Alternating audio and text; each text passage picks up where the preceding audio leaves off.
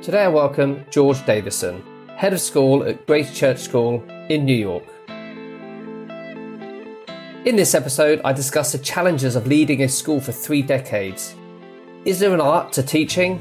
Defining next gen skills, brokering a debate on race, and the legacy of a retiring head. Let's begin with the end in mind. In June, you'll be leaving Grace Church School for a new phase of life after spending 35 years at the school. That is a long tenure for anybody.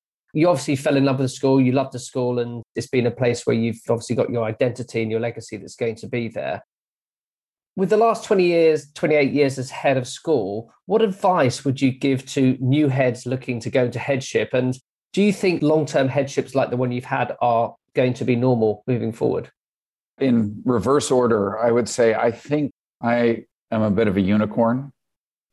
And there was a time about 15 years ago where I thought I should go look for another school and that that was the better thing. And I was able, in the context of this job, to have the headship radically changed when we opened the high school division. So I went from running a small JK through 8 elementary school to developing a 9 through 12 program, which was thrilling, to running a larger K 12. So I was able to actually sort of work at two different schools in that period. I think that most school heads, and it's probably healthier if they start at the same age I did, uh, would be at two or three different schools. And that's good for the schools and good for them. Back to what advice do I give to people who are going to be ahead of school? This is the best job you can ever have. It's 95% pure fun and 5% pure terror. And there's sort of nothing in between. But at that ratio, it's really fantastic. And it's never a dull moment. There's always something new. You know, I mean, who knew I'd be an expert on a pandemic, right? Um, and epidemiology. Who knew that I would be an expert on geotechnical engineering in Manhattan? Those are just two skills I had to pull out yesterday. And so you get to you get to do all these different things. It's really fun. And the other really interesting and funny thing about it is that by virtue of office, you're sprinkled with some form of pixie dust, where really high powered, intelligent adults defer to you because you are the principal, you are the head of school. And these are people who are geniuses, they're very successful in what they're doing. But because you have this office, it gets sprinkled on you and you go forward. The other piece of advice I would give them is to remember, given that, you're not so special. There's a great quote from the book of Micah, which is, What does the Lord ask of you? And the answer is, Do justice, love mercy, and walk humbly before your God. You have to do that every day. Because if you let the fact that you had pixie dust sprinkled on you go to your head, that is going to cause you to have a major fall and schools are always full of fun, um, inspiring stories, inspiring moments because you know you've got these young men and women, these kids that are coming through, and you just get to see them changing and blossom as they go through your school. So there was, I mean, you can see why it's a great job. But 28 years, a lot has changed. What's the biggest thing to you and the most notable change you've seen from an educational point of view, and maybe also from a, a kind of a lifestyle, a, a learning point of view? Kids, uh, humans haven't really changed in the way they learn. And in fact, when we first created schools, all we were worried about is getting people to read and calculate.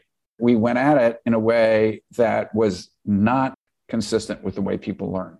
That's why so few of the population were, were educated up to the beginning of the 20th century. And when the Western societies decided that they had to scale up education for universal compulsory education, they had to find a different way to do it. And that's where uh, you've got John Dewey, but that's where Dewey comes in.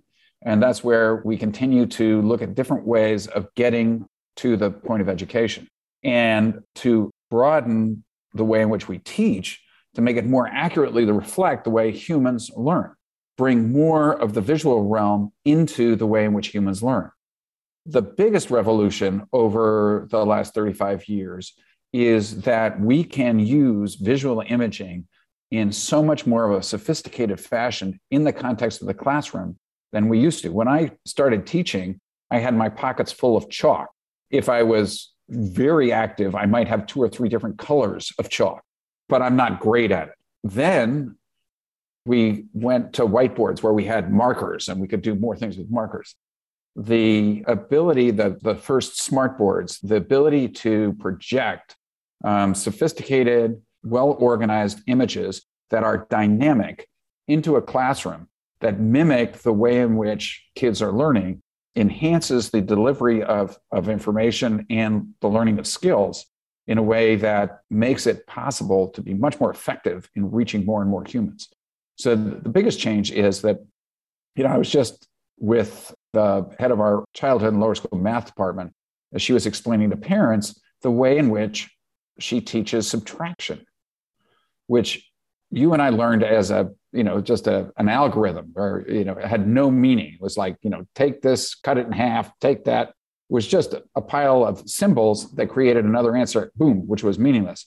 And how she creates visual images which are spatial and show what's going on. Because arithmetic is about spatial and temporal change, and the algorithm is not. But now it's being taught effectively as spatial change in a way where kids who are better visual reasoners than they are um, symbolic reasoners are able to take it in. And we have the tools to make that happen. The other interesting piece is, of course, the kids have to learn more than we did. So we have to be much more efficient with the way in which we teach in order for them to learn all of the things that they have to learn. So that's the long-winded answer on, on what's the biggest change. And a lot has changed. And, you know, you think back really to the last 28 years, but then you just go back two years, the amount of incredible change that's gone on. So, you know, and this is and this is probably a good time to step out anyway of school because, you know, it's just exponential with the rate of technology and everything else. But you spend much of your headship building a community where school breaks out. What does that mean? What that means is that people, if you want to optimize learning, what are the things that you need to optimize learning? Learning by itself is a stressful act for kids, for all of us, right? Because what are we asking people to do? We're asking them to change. Change is stressful, right? We're asking them to change their perspective. We're asking them to change the way in which they go about understanding things. So, if you're going to affect change, you have to build a comfort level for the people who are, are going through that change, the changelings. And so, at that moment, they have to feel safe. They have to feel that they belong. They have to feel connected. And in a true community, everybody has a common sense of value. You feel safe. So as you build community and you make the school the primary community for the family, uh, not just for the kids, we don't believe in you drop your kids at the door and we'll take care of them we believe that there's a dynamic and mutually supportive relationship between the family and the school, and where the adults and the kids are part of that same community. We are the place that they identify with. And in the context of that, we satisfy a couple other needs besides school. Belonging is one, meaning is another. And that's the advantage that we have as an Episcopal school is that we can talk about meaning and we can talk about how your life is related to the broader goals of the world, you know, it's not just about you, it's about a broader set of values. And so we create opportunities for the families to be part of the learning process. This is what I was just talking about today. That if it weren't for COVID, this would be the second grade math breakfast. But because of COVID and the fact that everybody has to wear a mask, we can't offer food while we bring parents in with their kids to basically celebrate what the kids are learning in math right? So that this is a shared endeavor. There are multiple occasions in the context of the school year that bring families and students together. And when you have a sense of community, of shared purpose, of shared experience, then you have students and families that believe in what you're doing. And that enhances the learning of the students and makes it more fun. I love that concept of bringing everyone together, and obviously schools all around the world bring in and have events, but making parents part of it, I think, is a really critical difference because you know right now with technology, with lives being twenty four seven, you know we're kind of at this point now where parents just don't have the time, right? We're we're so consumed everywhere else, is that we neglect to feel that we can be present even in our kids' education. That's what I see when I speak to other heads and when I even think about my own life and my four kids in four schools. you know, giving them enough attention to be able to get in there is difficult. And so it's almost like I abdicate it and go, you know, uh, George, great score. I'm, I'm going to send my kid in there and you're just going to do that. And I hope that they're going to come out with everything that I need in terms of values, skills, optimism. Do we need to be doing more with that parent engagement piece? One of the things that we do is we try to make sure we have all of the kids in the school. We're a co ed school, which makes that easier. If you are committed to single sex education philosophically and you have boys and girls as your children, you're not going to be able to do that. But as a co ed school and a school that really strongly favors bringing siblings in, a school that has as its sort of pedagogy that it's our job to adjust how we teach to how the students learn as individuals in, in the context of the group, we have a little bit more range in what we're doing so that we can handle a range in, in the context of different siblings. You know, anybody who has four kids knows that even from the same genetic package, uh, living in the same home, you get very, very different kinds of learners in the kids. But our attempt is as, and there, there are limits to that, of course, but our attempt is to try to make sure that we can accommodate different kind of learners in the context of every family. So it's easier for you to not say, I got to send them to four different schools. I have one school. This is the one I'm worried about. This is the one place, you know, and I'm going to go to the second grade barbecue and I'm going to go to the third grade math breakfast and I'm going to go to the fourth grade Odyssey play and I'm going to be there and I'm going to be able to be and experience all these things. You develop a trust relationship then with a series of adults in the context of your child's education and you, you repeat them, right? So that if you have four kids, you may not have the same teacher in third grade or ninth grade for each kid, but all of the central people in the lives of your children are there and are constants. And that helps you feel like I am part of this. It belongs to me. When the kids ask me, who owns the school? I say to them, well, you do. And your grown-ups do. And the teachers do. This is a not-for-profit. Nobody owns this. We all own it. It belongs to you and you belong to it. And that's our goal. And getting that level of parent engagement is our secret sauce. And we really sort of proved it out last year. Because of COVID, we had to say no parents in the building. And we had to strip away all of the community events. And we had to get rid of the things that, like the second grade math breakfast, that bring people together. And we were nowhere near as effective as we were before and as we're being this year. We can really see it. And in December, there was pressure to close school two or three days before the break because Omicron was coming. And we had all of these community events lined up right before the break. And we said, no, we've got to do them. And we got them all in, which was fabulous. And they were so important to the sense of belonging, connection, and well being. And that's from the four year olds to the 19 year olds.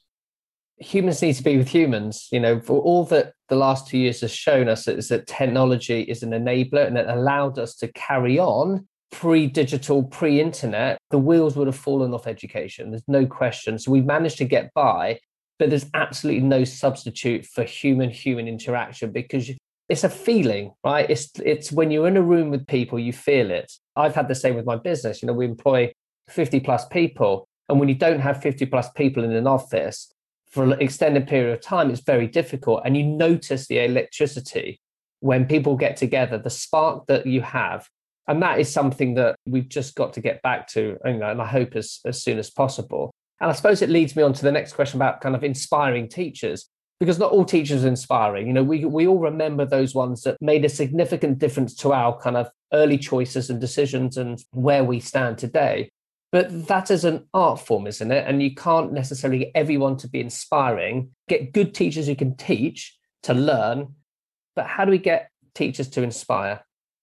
There are personality types, obviously, who are better performers one of the art forms of teaching is performance art, the ability to project your passion, your knowledge as if you were on a stage. But we're not a sage on the stage, we're guides in the group, and there's a certain amount of technical knowledge. So the real key is that teachers need to have those performance skills, they have to have deep empathy and understanding for where the students are. Each kid has a different learning profile. Each teacher no matter how malleable they are, has a, a distinct teaching profile. And so, in order to make sure that every student is inspired, you have to have complementary teachers on your team so that you need to have that serious history teacher who you know loves to talk serious lectures and treats the kids as if they were in a college seminar and makes them write the 10 page papers and is you know fantastically interesting. And also have that same grade have a history teacher who loves projects who creates gaming who takes them on trips because some kids are inspired by the first one and some kids are inspired by the second and so you have to have both of those in the context of your departments and one of the mistakes schools make is saying this department is all going to follow exactly the same thing which means that kids who don't match that particular style will not be interested in that discipline. Whereas if you have this range of teachers and you provide kids with choice, there are things they need to know, but at some point you provide them choice, they will gravitate towards the teacher who matches them most closely.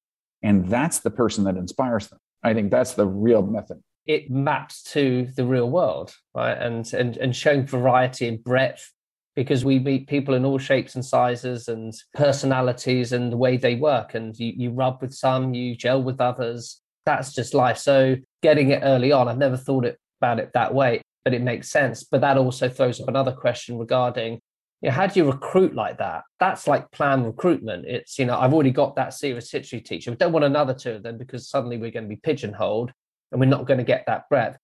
Does that become more difficult to recruit into? Yeah, it takes more time but you also put together, we do all of our hiring in teams, and you put together a team that knows what we're missing and what we're looking for. And they take the time, and ultimately, it's the decision of the head of school whether to hire or not hire. But when you get to a certain size, you can't be at the ground floor level interviewing every person. You have to have the key people agree with that philosophy, identify what the needs are, have a very clear sense of this is what we're looking for for filling this position. It's not possible to necessarily find exactly who you want, but if they're close enough, you can then teach them to what you want. The other piece that you put in is you have a lot of professional development training resources and support available. You know, the assistant head of school who's going to be my successor, when we hired him, I said, You're in charge of professional development. And you are the only person on the management team that it is given full permission to exceed your budget number. Because if you exceed your budget number, that means you're doing your job really well. Last year, nobody would go to professional development. So he said, Am I fired? Because, because it's not like just one third of my money. I said, No, no, we need your, we had to pay all these extra people. We need that money anyway. So, but, but that's the key. Nobody is perfect teacher everybody has to keep getting better. Everybody has to keep doing professional development training. Everybody has to keep up with how their discipline is changing. But if they have performance, strength, good sense of humor, you can build from there. All of these different kind of traits, you know, the great American educational philosopher John Dewey, you mentioned earlier, described a teacher as an artist, a gardener, a composer, and a social engineer. They have to wear so many different hats. And, you know, and we look at then how innovations and technology is shaking up education because the world is this exponential change what we see with technology but behavior too what to you are the guiding elements for effective teaching in this modern world with technology i would use the term which i use often flexible consistency you have to consistently apply a seriousness towards academic excellence and communicate that to your students but you have to be flexible in the way in which you implement that so that you match where they are, you match what their experience is. You know, Dewey's key point was that if education doesn't match experience, it's not relevant. And experience changes over time. The fact is that 35 years ago, kids didn't play video games. That wasn't part of their experience. So it wasn't part of the vernacular of teaching them it is a constant in their experience. It affects the way in which they think. And so you have to be able to respond to that mode of thinking. You have to be flexible around it. At the same time, they need to know how to write a classic 10 page essay because writing is something you need to know how to do. Doesn't matter what you want to be in life. You could be an actor, an architect, or an astronaut. Those are just the A's. You have to learn how to write. And so we're going to make sure that when they leave this school, they are effective writers. But we have to understand that they're also gamers. And the way in which we go about teaching them has to reflect that that's their reality. I hope you're enjoying the Inspiring Schools podcast. We're always on the hunt for guests with vision and a desire to share them. If you'd like to be involved or know of someone with great ideas at a school near you, please drop me an email to podcast at interactiveschools.com and my team will be in touch. And how do you map kind of these next generation skills as a school leader? Do you is there some think tank you're part of? Do you do you model yourself on the employers and other companies are saying, look, th- this is what the world is going to need, and then do you start to bring that into your own school and go, look, these are the next generational skills we're going to need to start to embed in school? I don't think anybody knows what the next gen skills are they're going to change. And the other thing um, that you have to realize is that our kids now, basically all of them, are not just 21st century people, they're 22nd century people. They're going to live into the 22nd century. Um, so we have no idea what the key skills are going to be. Pretty comfortable saying um, our next gen skills are that there are things you need to know, right? Um, there's a salient amount of information that needs to be passed on right? And you don't have to discover that. You have to be literate. You have to be numerate. You have to be scientifically literate. All of those things. We know that. At the same time, people who are going to be successful in the next generation are going to be people who can work collaboratively over difference to generate new products, new concepts, new ideas. So, collaboration skills are a next gen skill. And you know, not every school teaches that. You know, we believe in collaborative work and other schools believe in competitive, that it's about individual achievement and competition. We believe in a constructivist collaborative view because we think that's something you have to do. You have to start learning that at the age of four. You can't learn that at the age of 24, right? If your school place is not one where you share with each other in order to solve a common problem, then you're not going to be ready to do that when you get out of school.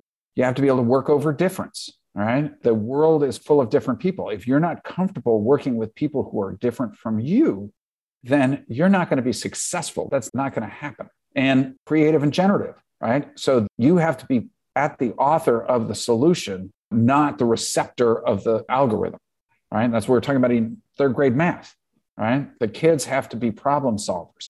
And so we're doing more and more problem based learning, whether that's young kids or, you know, we don't do AP exams, they're mediocre.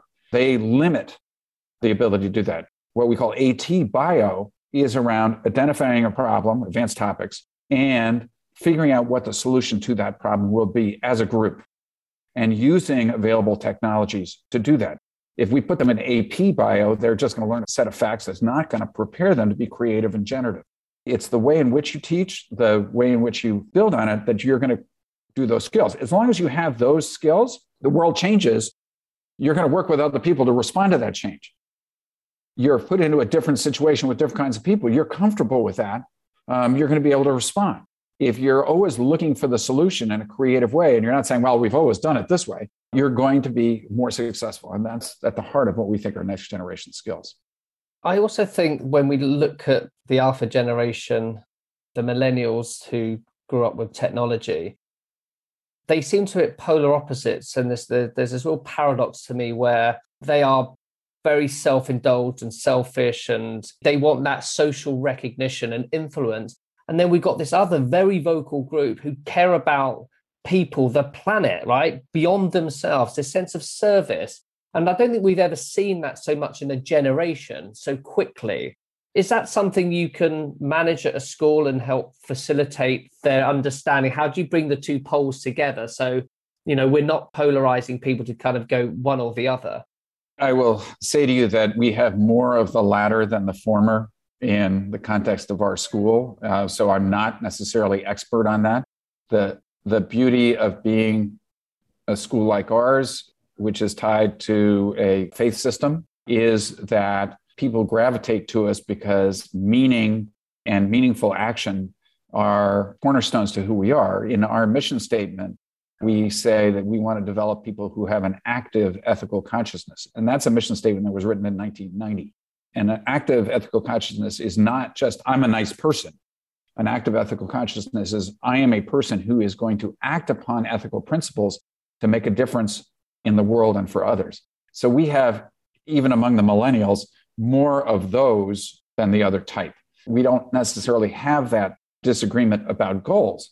We will have disagreement about means, and that's normal and that's healthy, right? The organization that's not busy figuring out how to get better is busy getting worse.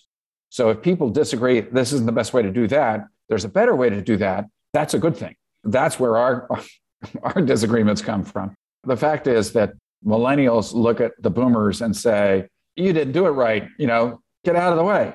Well, I'm, I'm sort of getting out of the way. And we say, no, you know, we, we actually brought things forward to a certain point. The society, human nature, none of this is perfectible. I agree with Dr. King. The arc of history bends to justice, but the human, by definition, is imperfect. And we are working to ameliorate that situation, but we're never going to get to the point. I don't agree with Buddha. I don't think we can, nobody can get to enlightenment. The fact is that we're always working on it and we're always finding ways to get to these common goals. And if you're going to work collaboratively over difference, you have to hear and listen in order to be truly creative. And the point of difference, you know, schools across the USA are addressing legacies of past racism. How can elite schools such as yourselves create spaces where all types of identity can flourish?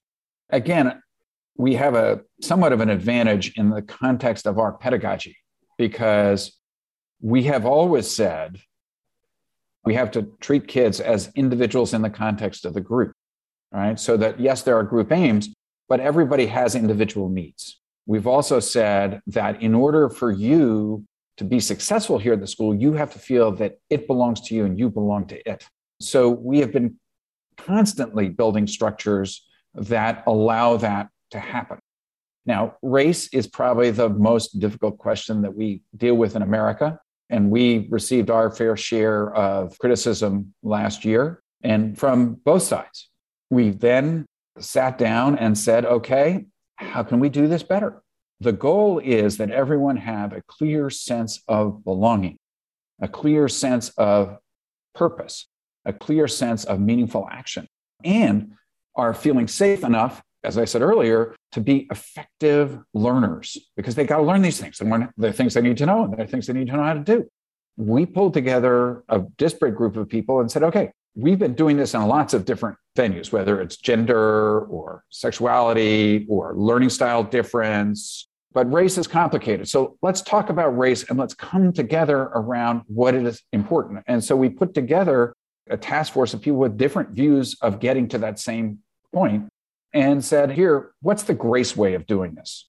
And I think we're not the only ones. I'm not necessarily a spokesman just for grace. I think that people across the independent school movement have been saying the reason we're independent is that we can identify who we are and what our objectives are and how we're going to go about it in a way that all of our community supports it. And so we have the advantage of respectful dialogue that comes from the fact that we're opt in communities. Some of the, the real tough stuff that's been happening in the country in public school districts are because they're not opt in communities. Everybody's paying the taxes, the school belongs to everybody in the community and there's political division in the context of the community. But that community isn't a tight community the way ours can be a tight community.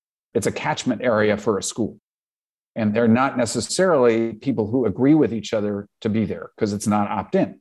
We've had that advantage. And so I can say to you that, that I've been, even though there are tough moments in this job, that 5%, I've been blessed by a community that believes in the mission and opted into the mission and understands that mission missions are critical for schools and organizations. People need to, it can't just be something that's written on your letterhead and it's it's on the wall and it feels like it's corporate governance. It needs to be something that lived and breathed within the school, and everybody has to do that. And so, the more that you do adopt your mission and it becomes embedded in the authentic part of being, I think that value system you talked about, that belief system, you meet common ground much quicker and easier because you are on this shared mission. It's when you come and there isn't any shared mission, you find that things do come from polarized places and that getting to that middle is always going to be difficult.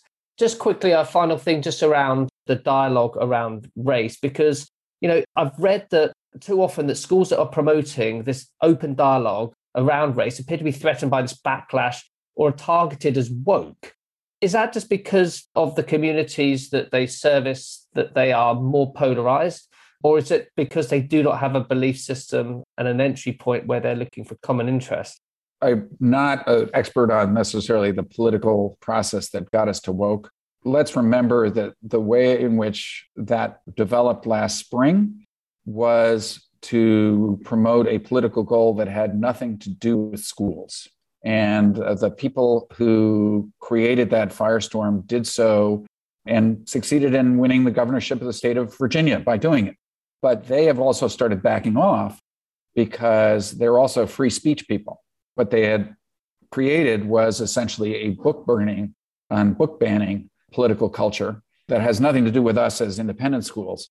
And so that's inimical to the, some of the libertarian views that the people who created this political movement. You can't you can't say that you are in favor of open dialogue and then say we're banning speech. That's what they were asking people to do at the public school level. That wasn't what was affecting our communities. Some independent schools were hit worse than others. If their mission statement is more about we're just going to give these kids the education that gets them into the best colleges, then that was more subject to being sort of divided. You weren't explicit about the other parts. Those of us who have a mission that extends way beyond that, that wasn't the issue for us as much.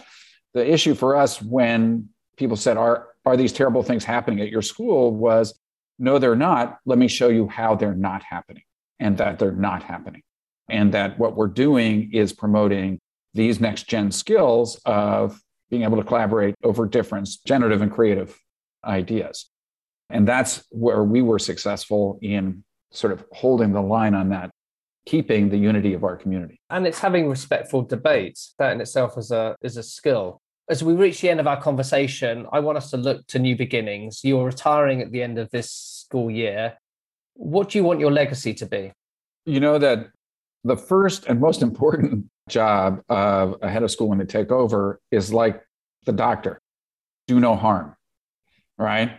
And do not take what was so precious in terms of the community spirit, the commitment to kids to learn who they are and as they are, and to maintain that. I believe I've succeeded. And I've succeeded at the same time in building the school into a much stronger, uh, much larger, and a much more well respected member of the independent school community in the nation.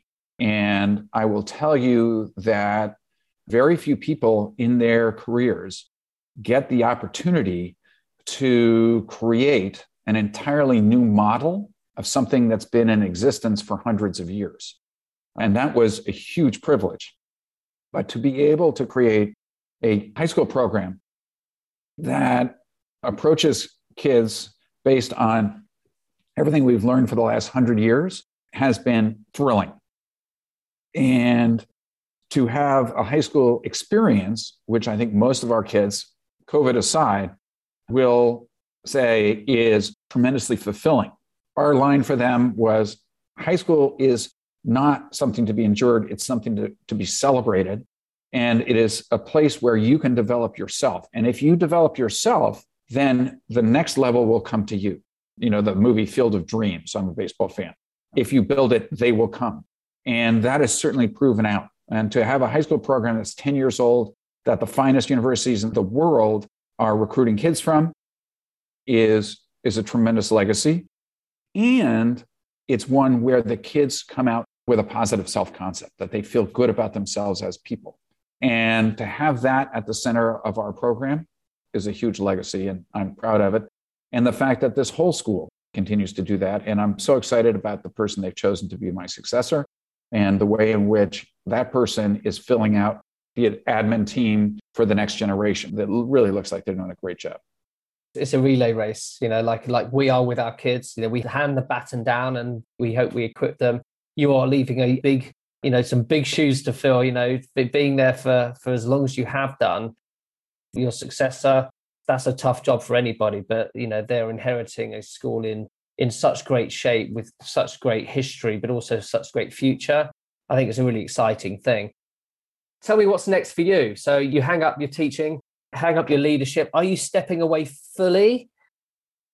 We're still working on the next big thing. I might do some adjunct teaching. You know, I'm sort of crafting a course.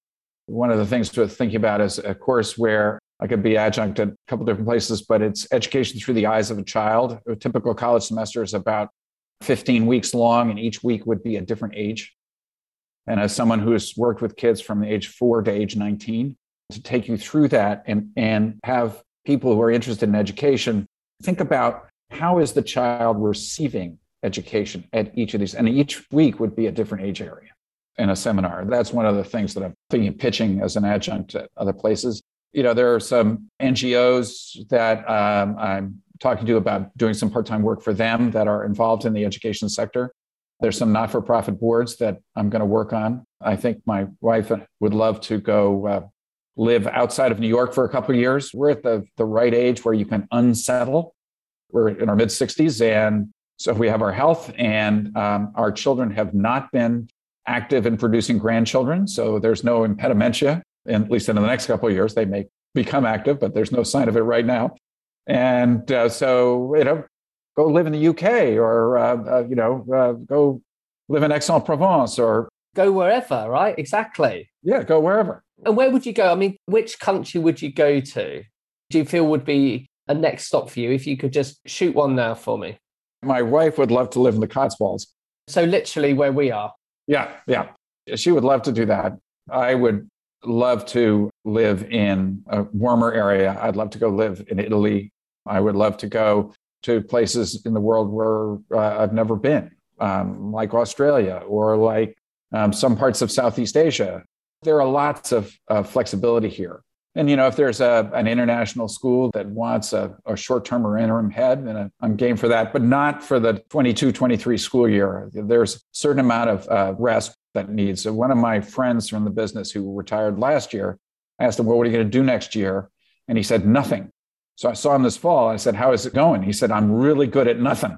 I think that that's uh, the first thing is to to rest and recharge and refocus. Rest and recharge and read some more, possibly do that adjunct teaching and, and those kind of things. Yeah, well, I'm, I'm sure you will.